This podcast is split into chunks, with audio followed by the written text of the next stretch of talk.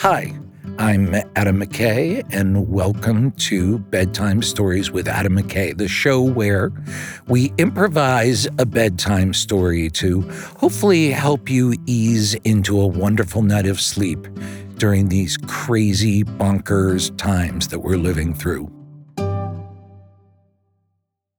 Hello, I'm Adam McKay, and welcome to Bedtime Stories with Adam McKay. I'm joined here with my producer, Mr. Harry Nelson. Hello. And the way the show works is Harry gives me a word, location, anything, and I improvise a story. Theoretically, it's for bedtime. I think we all know we're living in crazy, crazy times. And anecdotally, I've heard from a lot of friends that they get a little racy at night.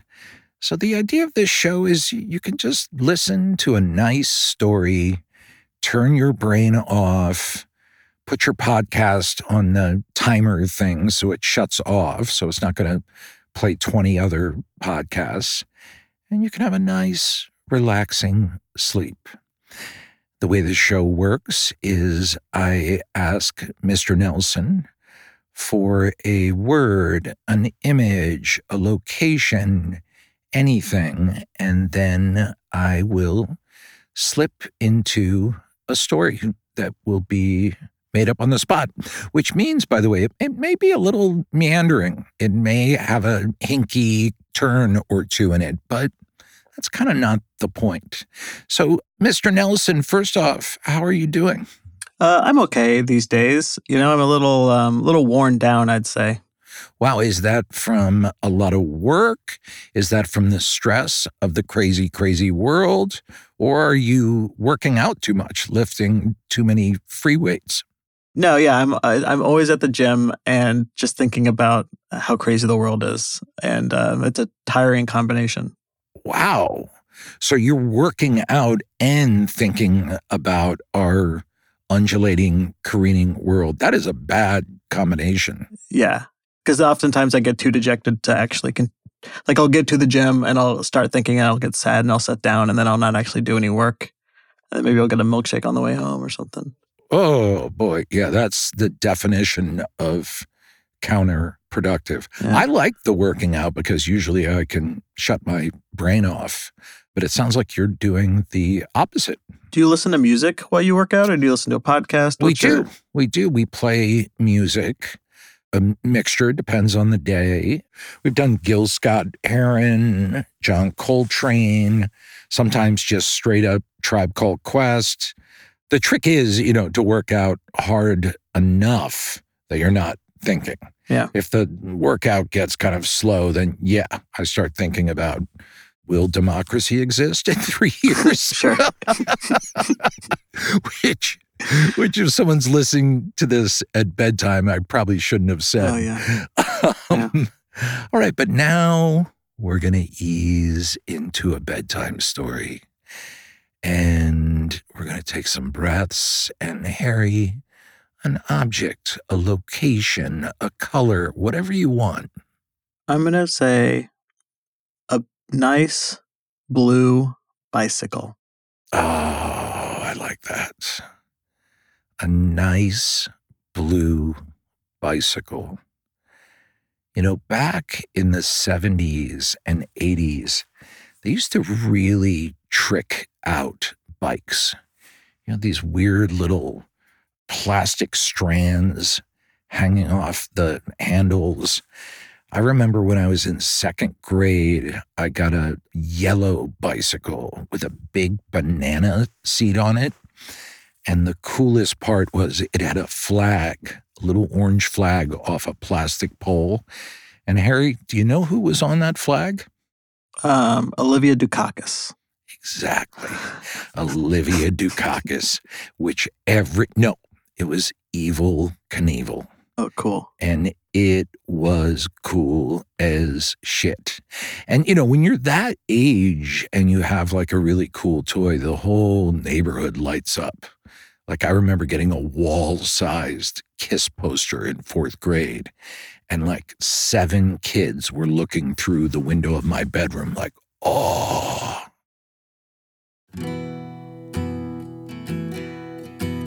So, on the day that Jamie was to receive his bicycle, his excitement couldn't, had not have possibly been higher. He had thought about this for weeks and weeks. His parents uh, didn't have a lot of money. They lived in a semi working class neighborhood, and his dad worked at the Home Depot, and his mom was a part time nurse. So they did okay. They had a, a little uh, two bedroom house, and he had everything he needed. He had clothes, he had food, he wasn't going hungry, but there definitely weren't a lot of big vacations or sterling gifts out of nowhere. But Jamie was turning 12, and he had been saying for two years that he wanted a bicycle. And if ever there was going to be a year where he would get one, it would be this year. So the morning he woke up of his birthday, he went to school, and school's fun, you know, at that age. Class sings happy birthday, they have cupcakes. It's kind of cool. You get to pick your desk wherever you want to sit. For part of the curriculum, when they were studying history, he got to pick what part of history he wanted to study. So it was pretty fun at school.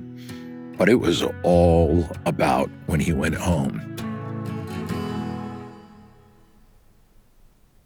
he was having a birthday party. There were eight friends that were going to come over, and they had a cake. And his mom, God bless her, had blown up some balloons and done decorations, some of them handmade that she had drawn with a marker that were actually cooler than the ones you would buy from the store. And he loved on his cake, he loved having little figurines. So when his mom brought the cake out and he had all his friends around him, there were little pirate figurines on the cake, which is just next to like blue icing kind of flowers and pirates and candles, just uh, beyond belief cool.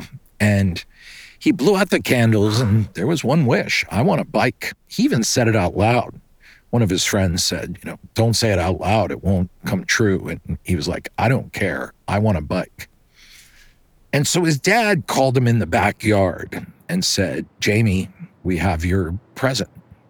And he walked into the backyard, and there was not a bicycle. Instead, staring, looking right at him, was a dog. It took Jamie a second to get his head around what he was seeing. It wasn't a pure breed, it was sort of a mix of a, a lab and a shepherd. Clearly, a rescue. His family couldn't afford a pure breed. And dogs are awesome. So Jamie was excited, and the dog ran, jumped on him, and he loved it, but boy, did he want a bike. See, the thing was, his three best friends Travis, Scott, and Amy all had bikes. And the thing that Jamie wasn't getting to do was they would go around and explore the whole town. They would ride through parks, they would ride down Main Street, they would ride down side roads, and he couldn't go. Sometimes he would sit on Scott's bike on the handlebars or on the back seat. They would tandem ride, but it was uncomfortable. I mean, they were all kids. But now he had this dog, this lab shepherd and something else mix.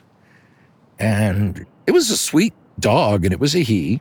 And he was scratching its belly and his friends were really happy like, dude, you got a dog. Like, how cool. So it was then that he decided to name the dog Blue Bike. His mom and dad looked at him. What do you mean you're calling the dog Blue Bike? And he said, Well, that's what I wanted for my birthday. I didn't get it. So the dog's name is Blue Bike. His parents kind of shrugged. Okay, it's your dog.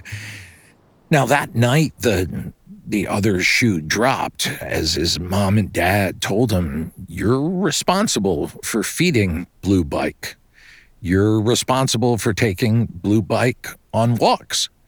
If Blue Bike messes in the house. You have to clean it up. And suddenly, the whole idea of having a dog, which is pretty cool, just started to seem not that enjoyable, especially when the other option was a bicycle that he could jet around town on and feel free and the wind through his hair and with his friends laughing. And instead, now he had to take care of this dog.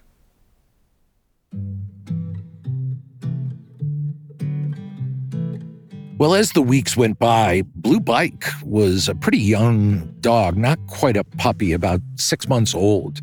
And Blue Bike would mess in the house, and Blue Bike would rip stuff apart. Blue Bike was a, a sweetheart of a dog.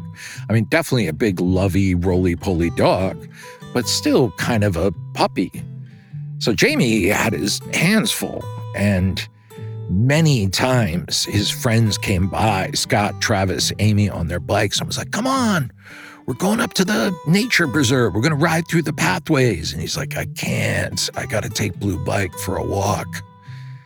And this happened a couple of different times. And it was strange because, you know, Jamie loved Blue Bike. Blue Bike would sometimes sleep in bed with him.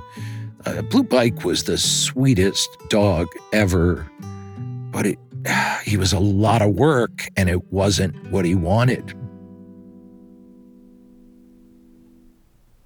Well, one day, Jamie came home and his friends, Scott, Travis, and Amy, had come by on their bikes and they described this really cool adventure they were going to do. They were going to ride up through the nature preserve they were going to get off their bikes and they were going to go through this drainage pipe that went underneath the two lane highway that sort of segmented the area they lived in, go to the other side where there was a stream and they were going to build a fort. Well, Jamie was going crazy. I mean, this was the coolest adventure ever. And he couldn't go, he didn't have a bike. So I told them, sorry guys, I can't go. And I got to take Blue Bike for a walk. And they groaned and they left. And Jamie took Blue Bike for a walk. He had kind of a standard walk. He went up like two blocks, went around the corner. By then, usually Blue Bike uh, was going to do his business, and there was a little kind of park playground area that you know, he would do his business in, and then he would loop back around the two blocks and go home. Well, on this particular day, Jamie had Blue Bike on a leash and went up the two blocks, turned on the park, and said to Blue Bike, Go do your business. And somehow, like his collar was sort of off kilter and he started pulling, and Jamie pulled back a little bit and the leash came undone and Blue Bike bolted fast, shot through the park, went into the trees, which were right in front of a whole other neighborhood. And immediately, Jamie heard a car horn honk, which scared the crap out of him because he, he loved Blue Bike. And he went racing across the field through the trees. He came out on another street just in time to see the back end of Blue Bike. By the way, with a motorist in the road out of his car going, What the hell? Get your dog on a leash. But Jamie just shot right past him through a backyard of a house, and Blue Bike was tearing off. And when he came out on the other street, he couldn't find Blue Bike. He didn't see him anywhere. So he just figured the dog kept running straight and he ran through another backyard. And when he did, he ran smack dab into an elderly woman. Um, he was 12, so honestly, anyone over the age of 50 looked old, but this lady was older. This was like grandmother old. And she said, How, what are you doing, young man? Why are you in my yard? She was raking leaves. And he said, My dog just ran through here and he got off the leash and I'm looking for him. She's like, Take it easy. The fastest things you need to find in life come slow. He didn't know what that meant. And she said, Your dog is enjoying being free, but he'll come back eventually. Don't worry. And he was like, I'm not so sure. I haven't had this dog for very long. And she said to him, Well, one time when I was young, I had a dog. It was a beagle. And he ran away and he was gone for three days. And when we found him, it turned out he had gone to the big house on the hill the wealthiest family in the whole county. And for three days, my little beagle was treated like a prince. They fed him pastries and even put a little tea in his water bowl, and they pampered him and brushed him. When I finally found him, I brought him home, and he looked like little Lord Fauntleroy, and Yet he was still happy to see me, and from that day on, the two of us were closer than ever. And Jamie just wanted her to finish the story. He's like, Yeah, yeah, yeah, I gotta go. And he ran off and he climbed over her back fence. And it was one of those things where the fence on the front part looked pretty short, but when you went over the back end, it was actually pretty high. And so he fell like six feet down and rolled over. And all of a sudden, he was in this giant garden with topiary sculptures everywhere, bushes carved into the shape of bears and whales and all these strange animals. And this yard was huge. It must have been like an acre. And he had no idea. I mean, he grew up around here, but he had never seen this backyard. And then the house itself almost had a, a, sort of a mixture of a Japanese quality to it, yet it was made out of brick. And he was just calling for blue bike, blue bike, blue bike. And this young, uh, this young boy came out of the house and he looked somewhat Asian. He had darker hair, but maybe there was another sort of mixture. He couldn't quite tell, but the boy, boy had a very calm demeanor to him, and he was wearing a very simple red shirt with simple yellow pants, and he was barefoot. And he said, Hello, my name is Simon. And Jamie was like, Hey, hey, man, my dog, I think, just ran through here. He said, I haven't seen your dog. I'm pretty sure he's around here. You didn't hear any barking? No, I didn't. But I'll tell you what if you throw these dice with me, and if you beat me in the dice throw, I will tell you where your dog is. Jamie sort of rolled his eyes. You just said you don't know where my dog is. Throw the dice with me, and maybe I'll be wrong. Fine, Jamie said. He thought he heard a bark off in the distance. Well, it, the young man took out two dice, and they weren't regular dice. They were eight sided die. I don't know if anyone out there has ever played Dungeons and Dragons, and they were red, see through red. And he said, You throw one die, I throw the other. The higher number wins. The boy was talking in such a slow, calm manner, and Jamie had this urgency, but fine. He took the dice and he threw it, and it was a six. Good roll, the boy said. He took his die, he threw it, and it was a five. I shall tell you where your dog is. Up two houses, over three. Jamie paused a. The, the kid had just told him he didn't know where his dog was, but Jamie didn't have anything else to go on. And he was so worried about the streets and cars that he just ran immediately as fast as he could. He went up two houses, hit a street, and ran down three. And you know what? He heard a barking.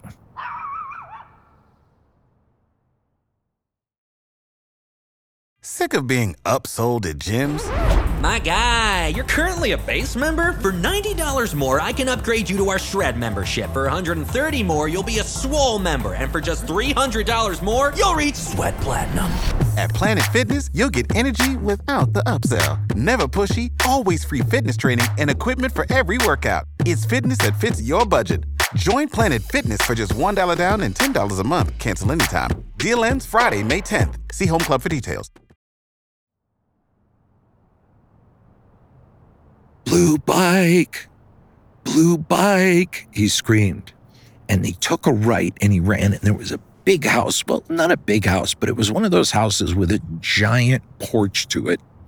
Uh, they have them back in the Northeast. You see these houses with these big, big porches, or Pasadena here in California has them. And it sounded like the barking was coming from inside the house.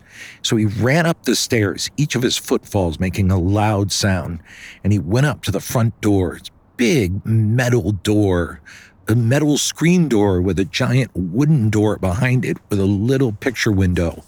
And he looked in the window, and sure enough, inside the house was Blue Bike. And he knocked, bam, bam, bam, bam, bam, on the door. Bam, bam, bam, bam, bam. And the door opened. And it was a man, eh, once again, Jamie's 12, so he's not great at telling 40s, 50s, 60s. A very handsome man, but with bright silver hair, wearing a suit jacket and a collared shirt. And he spoke in an accent that Jamie didn't recognize maybe English, maybe Scottish, maybe Australian. And the man said, uh, Hello, how can I help you? And Jamie said, My dog, I think my dog's in your house. Well, come on in, young man. And he walked in and he realized he was walking into a family gathering. There were eight, nine people there of varying ages, some older, some younger. And there were two people. One was playing the cello and the other one the violin. They were very, very good. And he noticed that most of the family had bright white hair, or the younger people had blonde hair that was so blonde that it almost seemed white. And he couldn't help himself. He stopped because the music they were playing was so beautiful. He just stood there for a second and a, a, woman with bright blonde hair, what maybe the most beautiful woman Jamie had ever seen in his entire life, wearing a flowered dress, came over and gave him a little plate with about three or four tasty little pastries in strange shapes that he'd never seen. And almost like he lost himself, he sat down on the side of an ottoman and he listened to the music. And the woman turned to him. She once again had an accent he couldn't place. And she said, Where are you from? And he said, I live about four blocks over. I've lost my dog. I thought he was in here. Uh, he may have been. Our door is open to all visitors, she said. You see, our family has traveled all around the world. Everywhere we've been, we've been chased away whether it's for financial reasons, political reasons, or sometimes even a delicious scandal. We only seem able to stay somewhere for two or three years. He looked at the family and they seemed very happy and joyful, but as he looked closer at the house, he saw, yeah, there were paintings and photographs hanging up from all around the world, but there were also some unpacked boxes in the dining room that was next to the living room. And he said, well, Where have you been? She said, We've been everywhere, it seems. We lived in Buenos Aires. We lived on the Seychelles Islands. We lived in Western Russia. We even spent some time in the Arctic Circle as a part of a scientific expedition. But most recently, we have come from New Zealand by way of Java. Jamie, once again, remember, he's 12. He didn't know half these countries, but the way she told the story, he felt very relaxed. He almost had a purring feeling across the top of his skull as the two people playing the instruments, the cello and the violin, kept playing. And but then, right at that moment, he heard a bark, a loud bark, and it was from behind the house. And suddenly, Jamie snapped to, and he ran out the back door. And right in front of him was Blue Bike. Blue Bike, sit, he said to Blue Bike. And Blue Bike looked him right in the eyes and ran. Jamie followed him as fast as he could. Now they were getting near the downtown, which is a pretty small town they lived in, but still a little busier. And cars, cars, cars. He did not want Blue Bike to get hit by a car. He was gripped with fear. He ran around the corner, and all of a sudden he heard bang, bang, bang. He was on the main street now, and he saw their little bank up the street. A guy was coming out of the bank holding a big bag and covered in blue paint with a pistol in his hand, and he was firing back. Blue Bike ran right through this. And Jamie, before he knew it, because he was running so fast, stopped almost exactly in front of this guy with the gun and the bag of money and the blue paint on his face. And he was terrified. He looked into the bank and there was a security guard on the ground with a gun drawn, firing back. He felt a bullet whiz cutting through the air like a hissing snake over his shoulder. And the guy behind him was backing out as a car pulled up and he got in. And he could see down the street, despite everything that was happening, he could see Blue Bike tearing off and a police siren in the distance.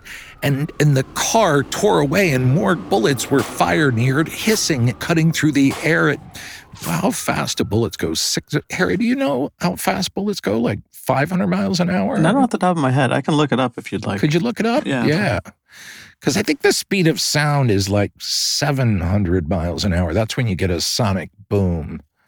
But I think bullets travel. I think bullets might go four, five. Um, about 1,800 miles per hour. whoa, whoa. Yeah. So like Mach 2. Over twice the speed of sound. wow. All right. So that makes sense. They cut through that air. I've heard that sometimes when you hear a bullet, you feel it before you even hear the sound. That's how fast they're going. Well, anyway, Jamie's on the street, but he's okay, thank God. No one's been shot. It, it was a little kind of volley, and the car took off, and now there were three police cars tearing up to the corner, and Jamie, he could see Blue Bike three blocks down, running down the street, and he started to run. And next thing he knew, a hand grabbed him, and it was a police officer. Young man, were you involved in that? No, no, I wasn't involved in that. I'm looking for my dog. He's like, I have to ask you some questions. Did you see the robber? And before he knew it, he was in the back seat of a cop car, and two policemen were asking him questions, and he had to describe this guy that was covered in blue paint, and he couldn't get past the fact that he was covered in blue paint. Everything they would ask him about him, he was like, well, he was blue. Finally, the police were like, this kid's useless. They pushed him out the door and he ran down the three blocks and he didn't see Blue Bike anywhere. So he took a left turn, figuring if Blue Bike wouldn't go towards the railroad tracks, a bunch of rocks over there. And he ran down this street, and before he knew it, he was in the middle of a giant party. It was a block party. He was across on the other side of town now. And this was a different part of town. This was the Cuban part of town. A lot of Cubans lived there. And there was incredible music going on. There was a band with horns and a singer, and people were dancing, and there was foods that he had never seen. There must have been 300 people on this street. It was the most joyful thing he'd ever seen. It was like, how have I never been over here? But he heard a bark.